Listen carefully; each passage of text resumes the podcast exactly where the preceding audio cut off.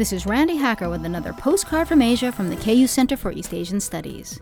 World Cup 1966. North Korea stuns soccer fans by becoming the first Asian team ever to advance to the quarterfinals, where they go up 3 0 against Portugal before being defeated at the hands, or rather feet, of the Portuguese team. World Cup 2010. The North Korean team, after a respectable 1 2 loss to Brazil, receives orders from Kim Jong il himself for the defense to stop being so focused on, well, defense, and to position themselves forward on the field during their next game against Portugal. Deja vu. Anyway, the players obey. What choice do they have? And lose 0 7, live on state controlled TV. This team, by the way, was given the state's highest medal for athletes. Kim Jong il should get a medal too. For meddling.